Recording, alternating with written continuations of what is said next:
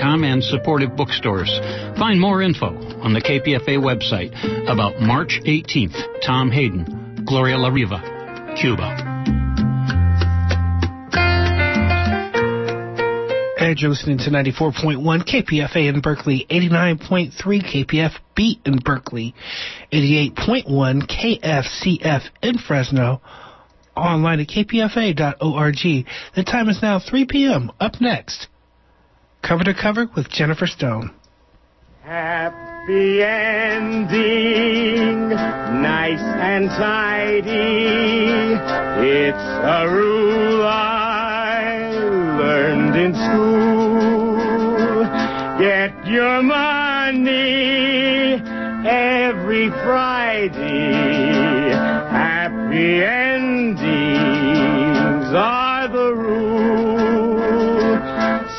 divide up those in darkness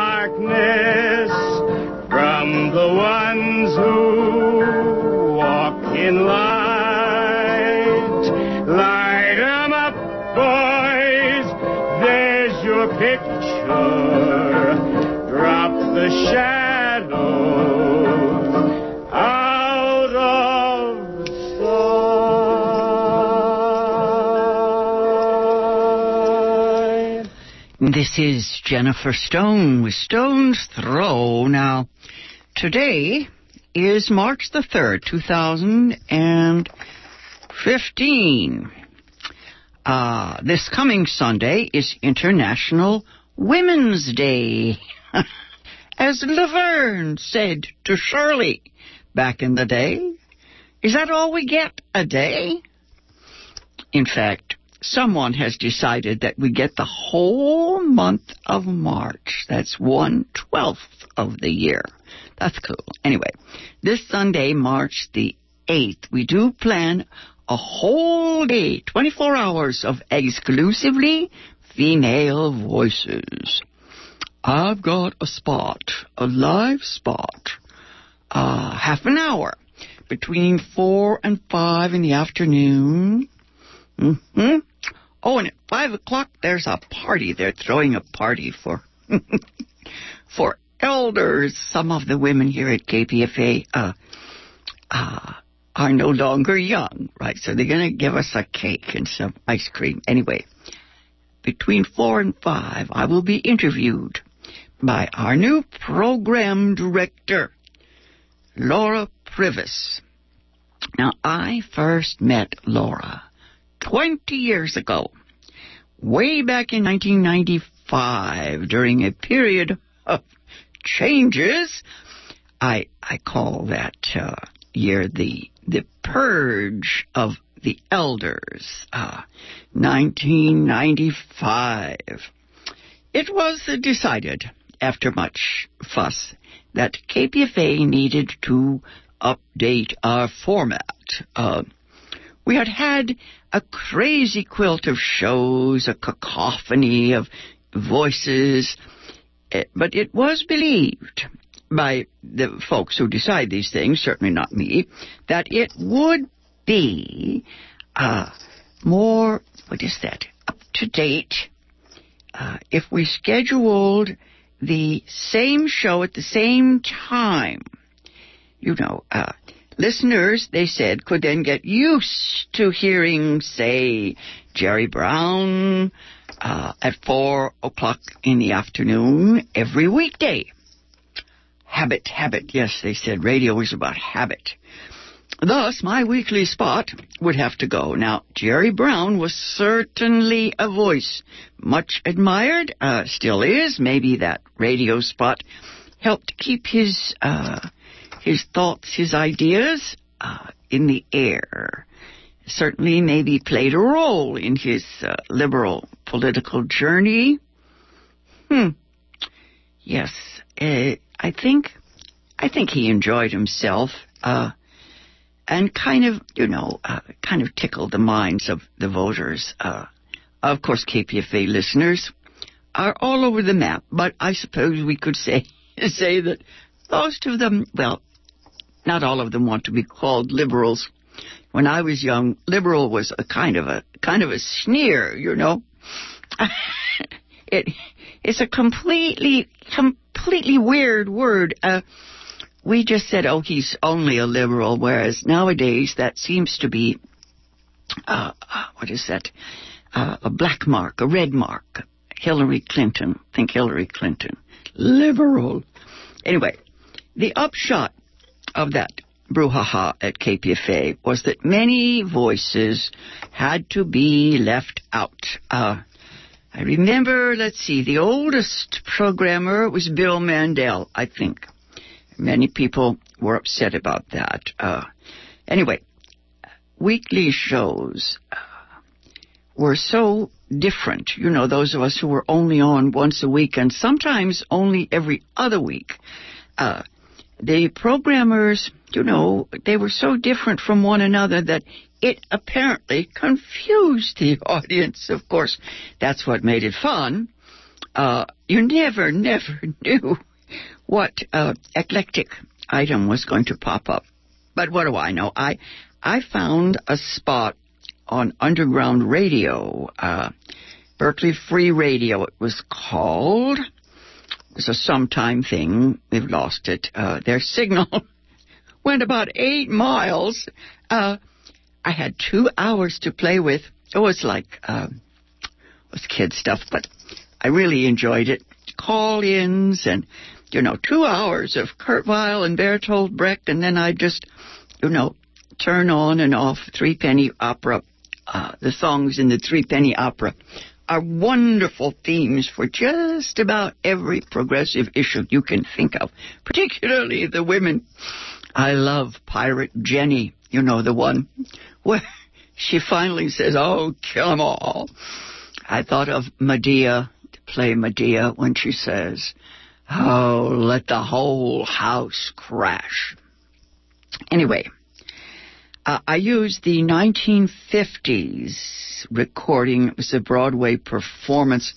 Maybe you can remember uh, Bea Arthur played the uh, the heavy duty woman in that. Anyway, I finally got 10 minutes on the morning show. Now, that turned out to be uh, a very good time. I had the most listeners I've ever had. Philip Maldari, that was so nice of him. Anyway, uh, you know, I think that drive time is probably the best for uh, what is it for the number of listeners. And yeah, back in the 80s, I did have a spot on Traffic Jam in the late afternoon. Now, that was also a very convenient time, people driving home from work. Jeannie Burson gave me that spot, uh, and I was to review movies. I called that spot Mind Over Media. Back in those days, we had so many, uh, uh, what is it, women's programs that were labeled women's programs. Things like Majority Report. My favorite title was the show unlearning to not speak. That makes people think, I think. anyway, uh, yes, Philip Maldari and the other folks on the morning show did give me the uh, spot for, oh, it was to be five to ten minutes. We kept arguing over whether it was five or six. Anyway, I was to be a culture critic once a week. In the midst of all this, Laura Prives, now an integral part of this station, well, she's been around here for years, uh, she invited me to do a weekly show on KALX. She was at that time in 1995 uh, doing a radio program on women and the arts. It's the radio station over at UC Berkeley, K A L X. Uh, now that was a lot of fun, and it even let me practice a little scholarship. You know, uh, University of California education. Both Laura and I uh, are great lovers of history. I'm a, a mythomaniac also. Uh, where else can we look for cause and effect, uh, for the reasons why? You know, the past is always present. Now, I like to look at the history of theater, of drama, of plays, you know, the performance arts back, back, back in the most, uh, what is it, uh, pre-literate age. It was dance. Dance was the first theater. Uh, then comes the 20th century. I remember thinking the other night watching a film. Yes, what was it Ronald Reagan used to say? Film is forever. Right you are. Ronnie's still there up on the screen. Uh-huh. Anyway, the 20th century saw this explosion of film, uh, television, and of course now the arrival of the information uh, explosion. I used to say that I was just roadkill on the information highway.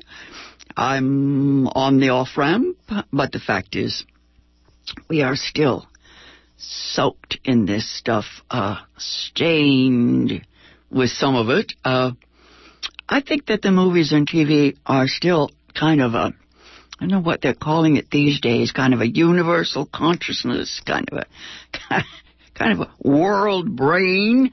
I don't know. Uh, memory, yes. It's the memory of generations. You know, whether you're the Bogart generation or the Garbo generation or the Brando crowd. Anyway. Now, it may not be Ibsen, and it sure as hell isn't Shakespeare, but just think about it. Think about a hundred years from now. Uh, these actors and these uh, images, I think they will go down through the coming centuries uh, what the future will make of them, I don't know. A thing that fascinates me now is the number of movies that were sneered at or ignored when I was younger. Somehow or another, they have a surfaced, you know, kind of, kind of strange. Somebody said mud settles, but you know, some stuff comes up to the top and there it is, uh, movies that we never thought were very important, uh, and now they're on television uh, night after night. Anyway, if you dig, you know, art and ideas and civilization is there. It's, you know, uh, on the airwaves, and a lot of it is free.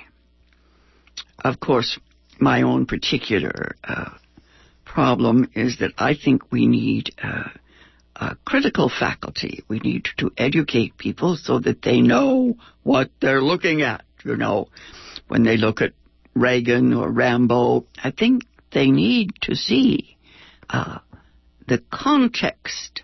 Anyway, I saw something called the Hollow Crown last year. It just knocked me out, and I thought with this with this show, uh, you could educate. Uh, oh gosh, uh, you could educate a high school class uh, for years. Jeremy Irons plays one of the roles. It's Shakespeare, of course, and he said how important it is to see Shakespeare done well. Uh, I think of the awful productions that I sat through as a child, and it was pretty hard to think that the stuff was uh, what sacred text. Uh, the Hollow Crown restored my faith in in poetry, in verse, in drama, in historical imagination. As a matter of fact, uh, after all, it's been 400 years, and interpreting Shakespeare and his history plays, you know, while giving an aesthetic value to the Elizabethan era in which those plays came to life. That's a neat trick. The Hollow Crown, actually, it's one, two, three, four of the history plays. My favorite was uh, Richard II, a play that is ignored a lot, but they went down Henry IV, part one, part two, Henry V, and uh, I bought the Hollow Crown. Well, my son gifted it to me, and I still watch it. Uh, maybe every other month, you know, when I feel that the theater is dying, that's an old cliche. Uh, when I was a schoolgirl, we always said the theater is dying, meaning that uh, we'd had a few bad plays and that, you know, the people who go to Broadway shows just want to see, you know, cats or something, uh, that they don't like thinking plays. Uh, I don't worry about that anymore. Uh, these sitcoms and game shows and all the reality shows, I, I know that there's, uh, what is that? Uh, a world of junk out there and that they do destroy the values of some of our young people. I, I don't know whether they destroy them. I think they just ignore them. Uh, real life, actually, the tragic world that the kids see on the news. Now that, that I think is another story. Hmm. Teachers and parents, I know, they, they seem to take infinite pains to help their kids distinguish reality from theater. Apparently, uh, kids, I don't remember the age they gave. Was it four or five? Children, very young children, just don't know what's a story, uh, fiction, what's fact. And uh, grown ups have to sit down and tell them these things and uh, maybe, maybe just be wise. Wise adults avoid mass media entirely in a child's early years. I certainly did. I put the TV in the closet. I told the kids it was broken. And once they were school children, they began to stop off at their friend's house after school to check out, you know, Star Trek was, I think, their favorite. And uh, I pulled out the TV set at that point, had a little black and white set, and I made them critique the shows. They had to write something about every show they saw. So they just threw up their hands and went out to play ball. Anyway, uh, in the last couple of years, I've watched maybe half a dozen animated films, uh, short ones, and those, well, they seem to be uh, at least as much fun as children's picture books. Uh, Japanese animation is breathtaking. There were three uh, animated films up for Oscars this year. The one about the sea was very, very dreamy. I would say that it was art. Uh, anyway, for the kids, I think it's kind of like watching a fish go. you know, it's like the Sesame Street format. Uh, the first storybooks. Kids can learn their letters, numbers, things like that. Uh, of course, the thing missing from the screens, the thing missing is the voice of the parent, the sound of the parent's voice I used to recommend what I called breast reading, kind of like breastfeeding, you know. Uh, you hold the child and you read the little story. Then they fall asleep. It doesn't seem to me that there's any question but what.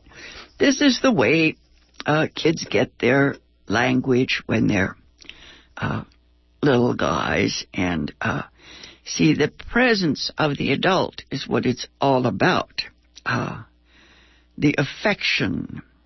I think, you know, the grown-ups respond along with the child. Now, some parents do sit there and answer questions and laugh and, uh, you know, help the kid understand what they're seeing. They react. I used to just turn it off and tell them to go for a walk. Older children certainly learn a lot more. These social values on TV, pretty funny. I, I keep watching children and I see, uh, I see television characters being imitated and I guess, I guess it's not good, but it's certainly not much different than my uh, efforts to be either Bette Davis or, let's see, for a whole year I was Judy Holliday in Born Yesterday. I imitated her and I used to get up in front of my high school and uh, be the MC in the auditorium as uh, Judy Holliday nearly ruined my voice. Uh, so many things imprinted uh, on those of us growing up in the 40s. I still wash dishes the way that I saw it done in The Good Earth, you know, Pearl Buck's story that they made a movie with uh, Paul Muni, I think. Anyway, Luise Rainer played Ola, the the wonderful woman in The Good Earth. Uh, at the end, her husband realizes that she, Ola, is the earth. You know, uh, he's under this little tree that she planted when they were first married, and uh, he gets it.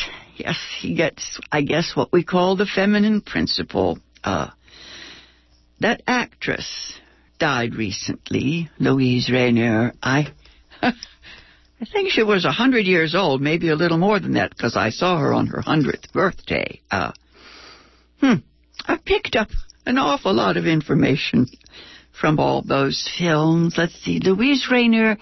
The thing that uh, I remember most uh, was the the uh, the role of Anna Held, a, a real actress. Uh, she played Anna Held in a movie called The Great Ziegfeld.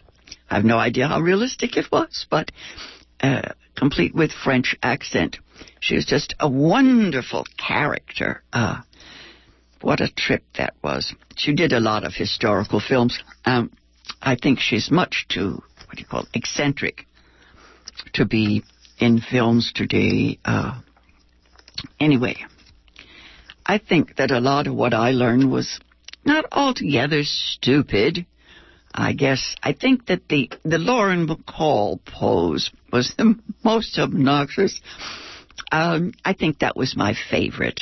Uh, I thought it was sophisticated. Now, the uh, the 1940s, 30s, 40s, all those movies had what I feel were sentimental values. Some people call it family values. Uh, uh, the critics certainly didn't like some of them. They called them uh, weepers, women's pictures, smarmy. Uh, yes, indeed. Uh, hmm. It wasn't exactly like romance novels, but there's a, a touch of that. Anyway, Charlotte Bronte said once that nothing refines like affection. Now, in the old movies, the characters saw the light. You remember? They learned to love sooner or later. Now, I was perfectly happy to empathize. Uh, naturally, some of the better movies, they died in the end, but they learned. They were, what you call that, self-realized. They, they individuated. They got it. It was very satisfying. Uh, I don't know. The sophisticated, really sophisticated modern films can get pretty grim.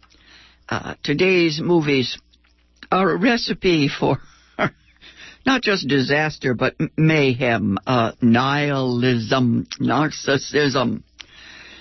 Uh, apparently, the big money is in the films made for adolescent boys. You know, shoot 'em ups and, uh, oh, the tough guys, uh, the Rambos and the Arnold Schwarzenegger movies and, oh, the archetype, I guess, is Hercules, Theseus. Anyway, they sell the most overseas, from Africa to India, Canada to China. Sex and violence are the top dollar. I call those the flash for flash for cash, trash and trauma pictures. Fortunately, there is a parallel development. Uh, it's coming out of the culture of compassion. Uh, it's going right alongside the death culture the culture of cruelty. Now, it's funny because they both seem to be, what is that, uh, developing separately. You would think that one would kind of, kind of wash over the other, but anyway, uh, as the veneer of civilization is always a very thin veil, kind of a cobweb, it can be torn aside very quickly, very easily, and uh, I'm afraid that I I wince watching the violent films because I do think those images impact the psyches, the souls of young people. I remember so many, many young people told me that when they watched the film, the films taken of 9-11, the uh, horrors in the tween uh, hitting the planes hitting those towers in New York, they said, "Oh, oh, it just looked like a movie, a disaster movie." Now, I, I don't think they're dumb. I think it's just that hmm, somehow the movies do seem to presage or to prophesy things. Uh, lately, there's so many movies about the end of the earth. Uh huh. Anyway, what I think is interesting is the study of human nature, the psychodramas. Now, back in the 19th century, some playwrights got started on this stuff, but uh, the psychodrama, the modern psychodrama, is pretty advanced. Uh, you know, uh, some of the narratives, stories, dramas are just like the ones that the Greeks staged. You remember dysfunctional families, family feuds that escalate into wars? Human nature is always the same. The setting changes, of course. Uh, technology is what uh, looks so different. But you know, Shakespeare's characters cut off heads and hands. They like to put them on what they call Traitor's Gate. Uh, oh, yes, indeed. All those beautiful Elizabethans, bloodthirsty as they come, talk about tortures. Anyway, the women uh, that are in Euripides' plays, those beautiful uh, Greek tragedies, they mourn their lost sons, the Greek chorus is something that we can see every time we turn on the television now. That war that destroyed Troy uh, is no different today in the Middle East. We see the same thing, Mesopotamia. All that tragedy. ah, well, of course, today we have oil fires, chemicals, toxins, better weapons, drones instead of cannonballs. Oh, golly, I have really run out of time. I was going to tell you all about how International Women's Day got started, but I'll have to save it for next week. Uh, till then, this has been Jennifer Stone. I'll be back on the air next Tuesday. Till then, go easy. And if you can't go easy, go as easy as you can walk in light. Light 'em up, boys. There's your picture. Drop the shadows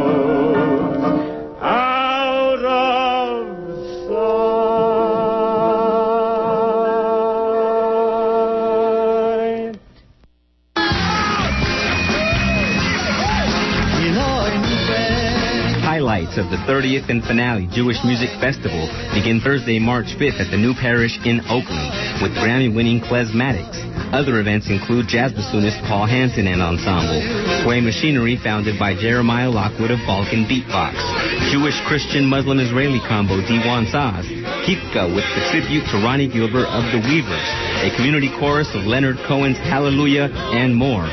Complete schedule and tickets at jewishmusicfestival.org or 800-838-3006. That's jewishmusicfestival.org or 800-838-3006. All events wheelchair accessible and accessible by BART. This program benefits the Jewish Community Center of the East Bay.